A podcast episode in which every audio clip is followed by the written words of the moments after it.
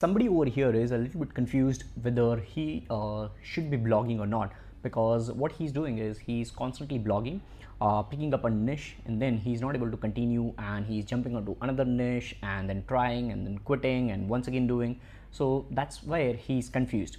He's just uh, wanting to know whether blogging is his thing or not or whether he should be continuing blogging or not on Digital Pratik Show. I'm plainly and simply sharing my experiences and I'm gonna just learn, apply, and share. I have always believed that if I want to empower myself, I have to empower million people over here. Find your passion. No. I treat this Instagram feed as my website. Watch English movies with subtitles. I'm like, you do you.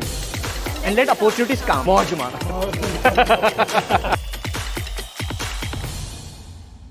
Uh, my plain and simple funda is even I used to do blogging a lot uh, in my early days of digital space.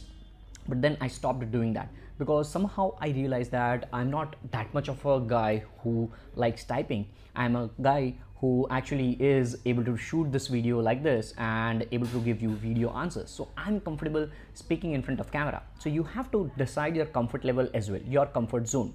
Don't worry about what other people are doing. If they are successful in blogging, doesn't mean that you will be successful in blogging because there might be a lot of factors which might involve in their successful journey of blogging.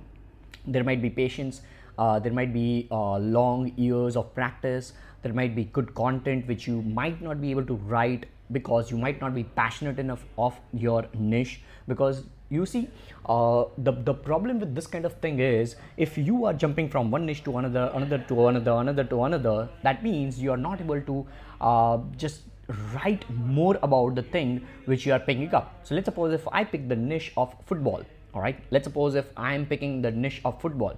Let's say i pick a niche of tattoo. So if I'm writing, let's say 30 pieces of content of tattoo and then I'm exhausted, then I get saturated. And if I don't have new content with respect to tattoo, means I'm not that much of a passionate guy when it comes to tattoo or that particular niche and then uh, I might think that hey, what is working? Let me just Google. So I'll Google some good niche, and then based upon some data, I'll just pick one niche, and then I'll start doing content regarding that and things like that. So it will be an endless loop of me changing niche from this to this, this to this, this to this. All right, that's what is happening with this particular guy, which is what I am thinking. So if that is happening, probably you should reconsider your thought process. You should take one step back and think about what you're passionate about. What do you love about? So if you love about, let's suppose if, if you love about, uh, let, let's say uh, wires are in front of me. So let's suppose I'm taking this example. Let's say if you are a technical guy, or let's say if you're a programmer if you love if you have love for languages like c c++ java php things like that then you can be a blogger in technical field. You can just write so many things. You can write good quality content unique pieces of content with respect to your languages right? Because you are passionate about you are lovely. You just keep on practicing that thing every single day and you will get to know new new things every single day that is what my motive that is what my tagline is also learn apply and share now the reason why i'm able to do this kind of thing is because i've practiced a lot I was not creating this kind of content earlier, but now I'm able to do. Why? Because I'm now confident enough because I've learned and applied so much that I'm now able to share my unique pieces of content like this one. All right. So you have to figure out. So for blogging, if you're not passionate about the subject or the niche which you are picking up, you won't be able to survive in blogging. That is what I personally think. This is not kind of a bookish knowledge or something. This is what I have personally felt about because I have tried blogging with several different uh, things. Like I have tried blogging with gratitude, though I'm a grateful person, though I practice gratitude a lot, but I cannot write more about gratitude because i'm something wherein like like if i talk about gratitude gratitude is something wherein i learn from maybe articles i learn from the practice but i have this concept from somebody else all right i have learned how to practice gratitude from mindvalley.com i have learned gratitude how to practice that from bob proctor from brian tracy hell lot of other people.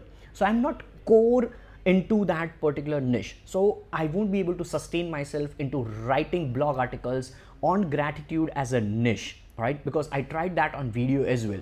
Like 365 days of gratitude journey i tried that as well. Then after 42 videos i just stopped that. That is like way back 2 to 3 years ago. So still maybe I, I don't know still there might be videos on youtube channel with respect to this gratitude practice where i used to shoot every single day one video.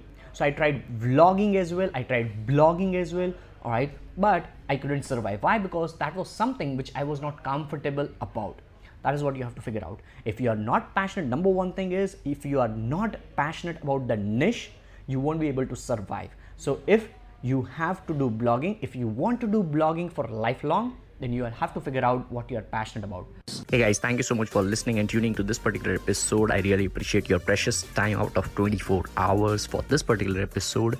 And I would really, really, really deeply appreciate from the bottomest part of my heart if you just quickly review this podcast episode on Apple Podcast if you have still not done, or maybe any other platform.